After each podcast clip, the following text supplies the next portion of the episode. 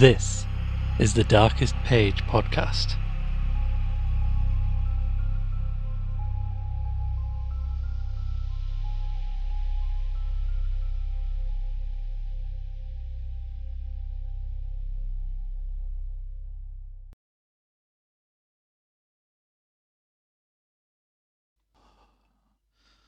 I have said that our only study of the decadent sculptures brought about a change in our immediate objective.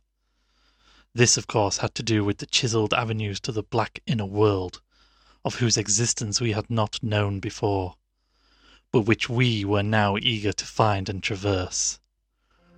From the evident scale of the carvings, we deduced that a steeply descending walk of about a mile through either of the neighbouring tunnels would bring us to the brink of the dizzy, sunless cliffs above the great abyss, down whose side adequate paths, improved by the old ones, led to the rocky shore of the hidden and nighted ocean.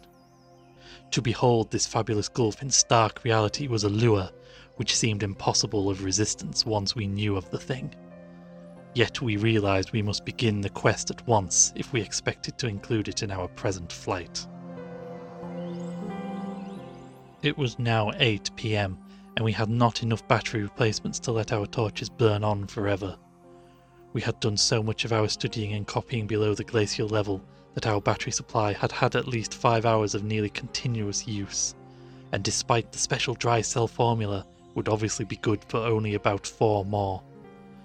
Though by keeping one torch unused, except for especially interesting or difficult places, we might manage to eke out a safe margin beyond that.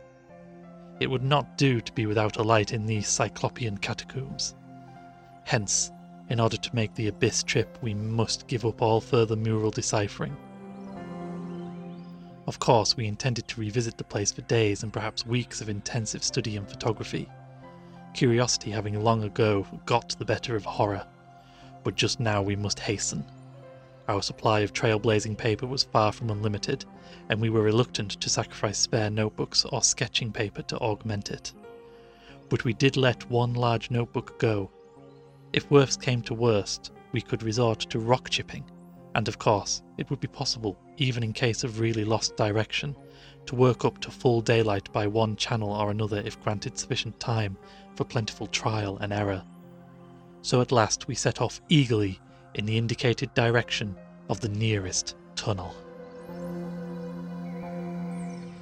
According to the carvings from which we had made our map, the desired tunnel mouth could not be much more than a quarter mile from where we stood, the intervening space showing solid looking buildings quite likely to be penetrable still at a subglacial level. The opening itself would be in the basement, on the angle nearest the foothills, of a vast five pointed structure of evidently public and perhaps ceremonial nature, which we tried to identify from our aerial survey of the ruins. No such structure came to our minds as we recalled our flight. Hence, we concluded that its upper parts had been greatly damaged, or that it had been totally shattered in an ice rift we had noticed. In the latter case, the tunnel would probably turn out to be choked, so that we would have to try the next nearest one. The one less than a mile to the north. The intervening river course prevented our trying any of the more southerly tunnels on this trip and indeed, if both of the neighbouring ones were choked, it was doubtful whether our batteries would warrant an attempt on the next northerly one, about a mile beyond our second choice. As we threaded our dim way through the labyrinth with the aid of map and compass, traversing rooms and corridors in every stage of ruin or preservation, clambering up ramps, crossing upper floors and bridges and clambering down again, encountering choked doorways and piles of debris, hastening now and then along finely preserved and uncannily immaculate stretches, taking false leads and retracing our way, in such cases removing the blind paper trail we had left, and once in a while striking the bottom of an open shaft through which daylight poured or trickled down. We were repeatedly tantalized by the sculptured walls along our route. Many must have told tales of immense historical importance, and only the prospect of later visits reconciled us to the need of passing them by. As it was, we slowed down once in a while and turned on our second torch. If we had had more films, we would certainly have paused briefly to photograph certain bas reliefs, but time consuming hand copying was clearly out of the question.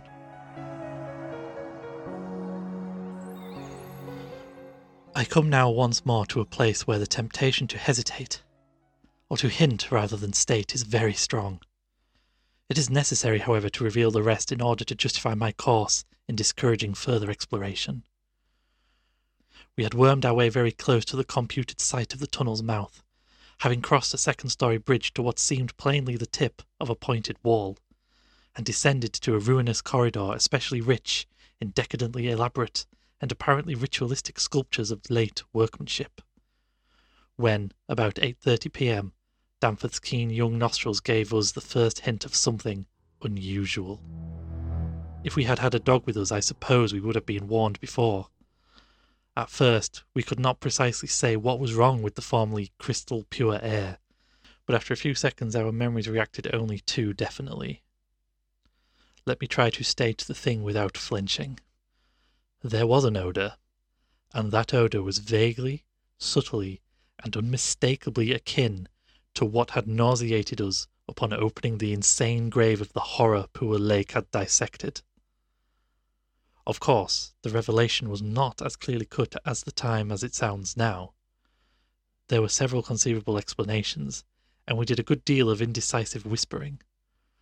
Most important of all, we did not retreat without further investigation, for having come this far, we were loath to be balked by anything short of certain disaster. Anyway, what we must have suspected was altogether too wild to believe. Such things did not happen in any normal world.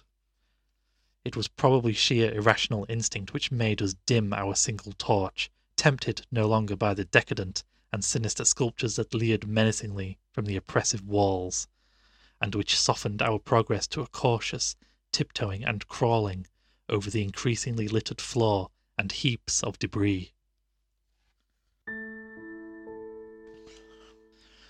Danforth's eyes, as well as nose, proved better than mine, for it was likewise he who first noticed the queer aspect of the debris after we had passed many half choked arches leading to chambers and corridors on the ground level. It did not look quite as it ought after countless thousands of years of desertion, and when we cautiously turned on more light, we saw that a kind of swath seemed to have been lately tracked through it. The irregular nature of the litter precluded any definite marks, but in the smoother places there were suggestions of the dragging of heavy objects. Once we thought there was a hint of parallel tracks, as if of runners. This was what made us pause again.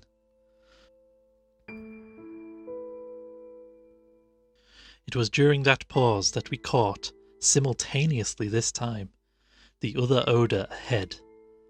Paradoxically, it was both a less frightful and a more frightful odour less frightful intrinsically, but infinitely appalling in this place under the known circumstances.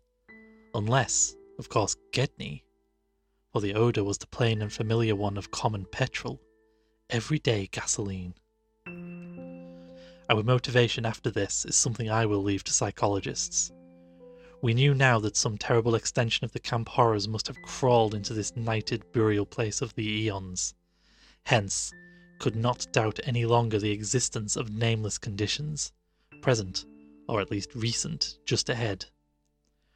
Yet in the end we did let sheer burning curiosity, or anxiety, or auto hypnotism, or vague thoughts of responsibility towards Gedney, or what not, drive us on.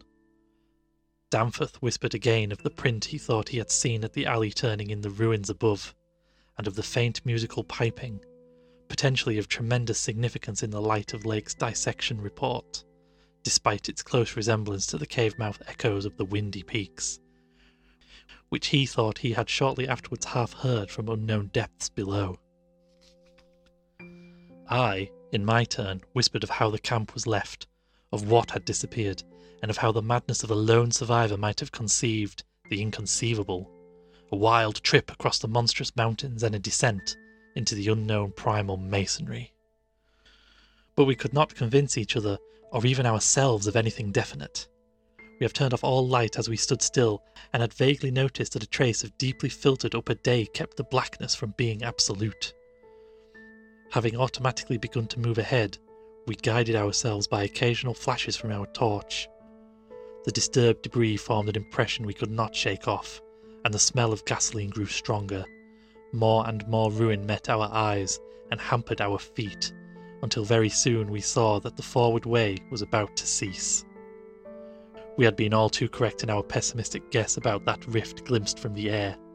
Our tunnel quest was a blind one, and we were not even going to be able to reach the basement out of which the abyssward aperture opened. The torch, flashing over the grotesquely carven walls of the blocked corridor in which we stood, showed several doorways in various states of obstruction, and from one of them, the gasoline odour, quite submerging that other hint of odour, came with a special distinctness. As we looked more steadily, we saw that beyond a doubt there had been a slight and recent clearing away of debris from that particular opening. Whatever the lurking horror might be, we believed the direct avenue toward it was now plainly manifest. I do not think anyone will wonder that we waited an appreciable time before making any further motion. And yet, when we did venture inside that black arch, our first impression was one of anticlimax. For amidst the littered expanse of that sculptured crypt, a perfect cube with sides of about 20 feet, there remained no recent object of instantly discernible size, so that we looked instinctively, though in vain, for a further doorway. In another moment, however, Danforth's sharp vision had descried a place where the floor debris had been disturbed, and we turned on both torches full strength. Though what we saw in that light was actually simple and trifling, I am none the less reluctant to tell of it because of what it implied. It was a rough levelling of the debris, upon which several small objects lay carelessly scattered, and at one corner of which a considerable amount of gasoline must have been spilled lately enough to leave a strong odour even at this extreme superplateau altitude. In other words, it could not be other than a sort of camp, a camp made by questing beings who, like us, had been turned back by the unexpectedly choked way to the abyss. Let me be plain. The scattered objects were, so far as substance was concerned, all from Lake's camp, and consisted of tin cans as queerly opened as those we had seen at the ravaged place, many spent matches, three illustrated books more or less curiously smudged, an empty ink bottle with its pictorial and instructional carton, a broken fountain pen, some oddly snipped fragments of fur and tent cloth, a used electric battery with circular of directions, a folder that came with our type of tent heater, and a sprinkling of crumpled papers. It was all bad enough, but when we smoothed out the papers and looked at what was on them, we felt we had come to the worst. We had found certain inexplicable blotted papers at the camp, which might have prepared us, yet the effect of the sight down there, in the pre human vaults of a nightmare city, was almost too much to bear. A mad Gedney might have made the groups of dots in imitation of those found on the greenish soapstones, just as the dots on those insane five pointed grave mounds might have been made and he might conceivably have prepared rough, hasty sketches, varying in their accuracy or lack of it, which outlined the neighbouring parts of the city and traced away from a circularly represented place outside our previous route. A place we identified as a great cylindrical tower in the carvings and as a vast circular gulf glimpsed in our aerial survey, to the present five pointed structure and a tunnel mouth therein. He might, I repeat, have prepared such sketches, for those before us were quite obviously compiled as our own had been, from late sculptures somewhere in the glacial labyrinth, though not from the ones which we had seen and used. But what this art blind bungler could not have done was to execute those sketches in a strange and assured technique, perhaps superior, despite haste and carelessness, to any of the decadent carvings from which they were taken the characteristic and unmistakable technique of the old ones themselves in the dead city's heyday. There are those who will say Danforth and I were utterly mad not to flee for our lives after that, since our conclusions were now, notwithstanding their wildness, completely fixed, and of a nature I need not even mention to those who have read my account as far as this.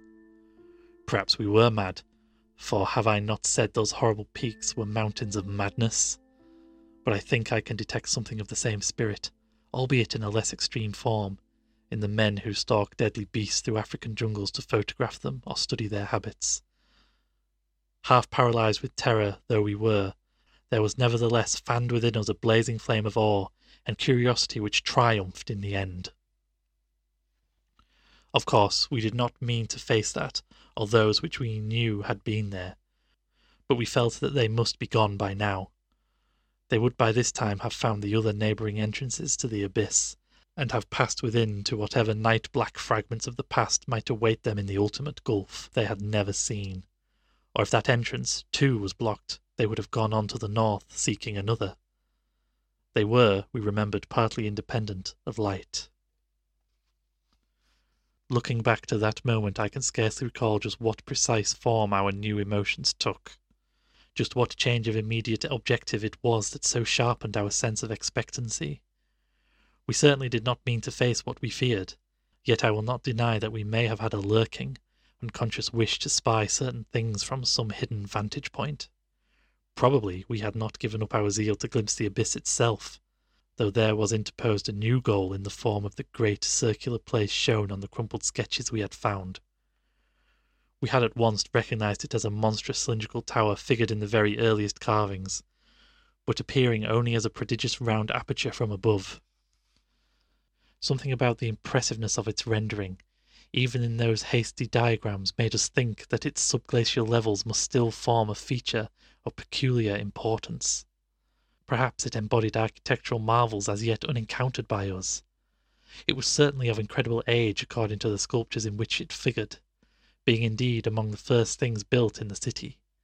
Its carvings, if preserved, could not but be highly significant.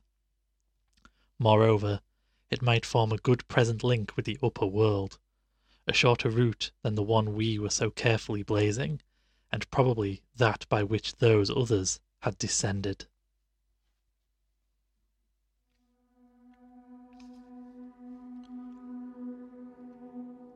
At any rate, the thing we did was to study the terrible sketches, which quite perfectly confirmed our own, and start back over the indicated course to the circular place, the course which our nameless predecessors must have traversed twice before us. The other neighbouring gate to the abyss would lie beyond that. I need not speak of our journey, during which we continued to leave an economical trail of paper, for it was precisely the same in kind as that by which we had reached the cul-de-sac except that it tended to adhere more closely to the ground level and even descend to basement corridors. Every now and then we could trace certain disturbing marks in the debris or litter underfoot, and after we passed outside the radius of the gasoline scent, we were again faintly conscious, spasmodically, of that more hideous and more persistent scent.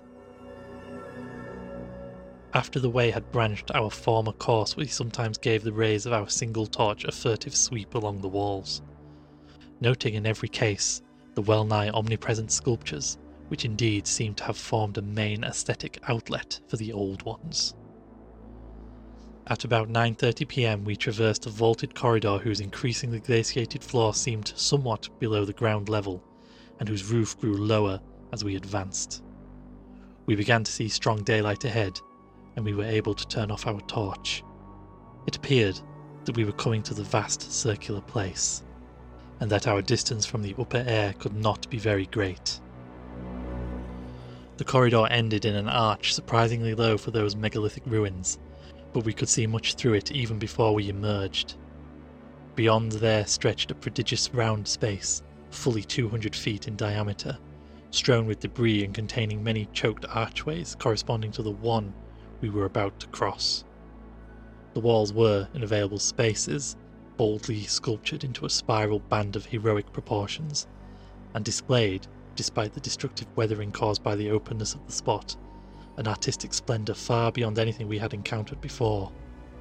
The littered floor was quite heavily glaciated, and we fancied that the true bottom lay at a considerably lower depth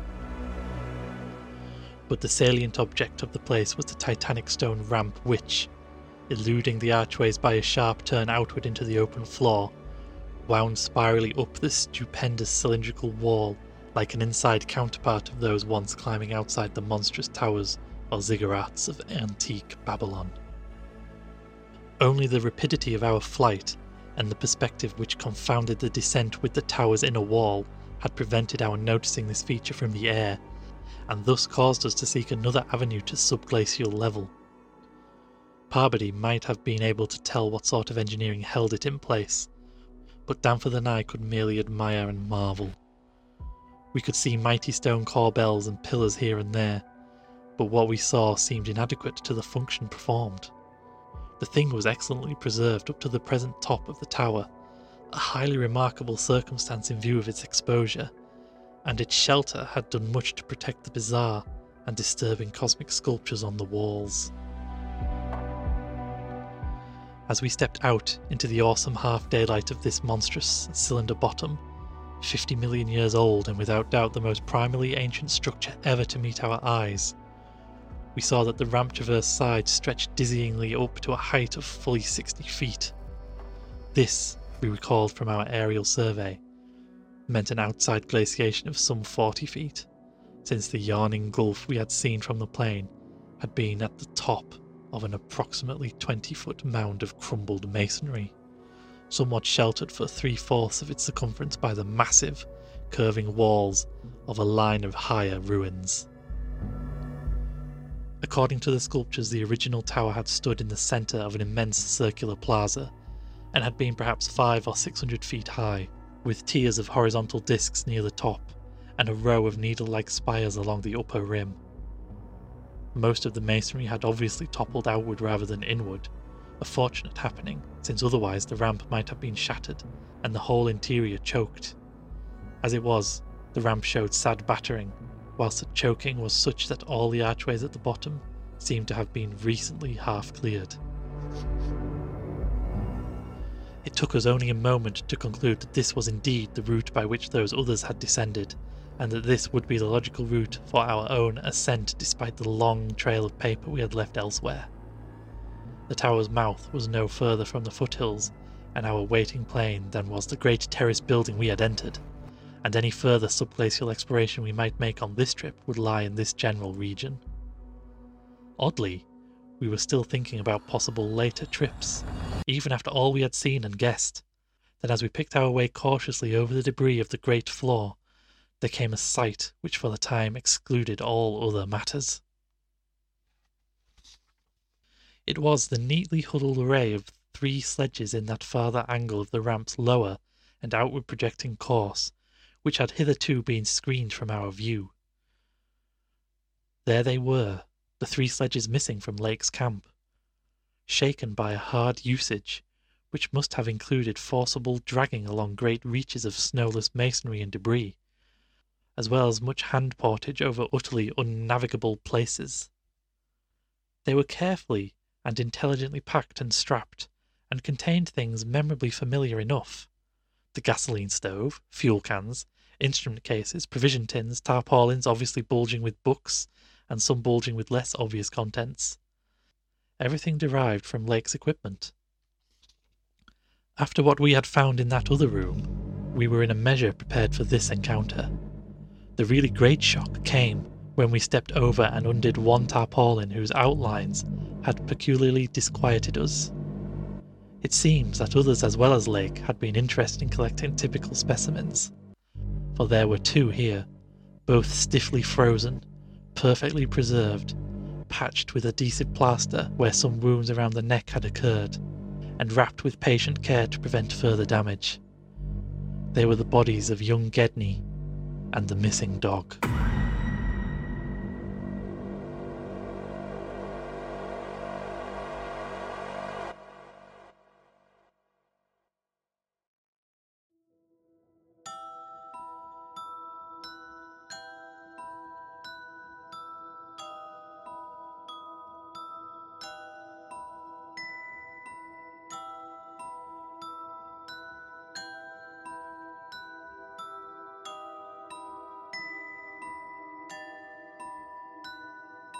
This has been At the Mountains of Madness by H.P. Lovecraft. This episode was made possible by the support of the librarians of the Darkest Page, Alex Smith and Tonks. To see how you can support the Darkest Page podcast, please visit patreon.com forward slash the darkest page. I have been your host, and I wish you pleasant dreams.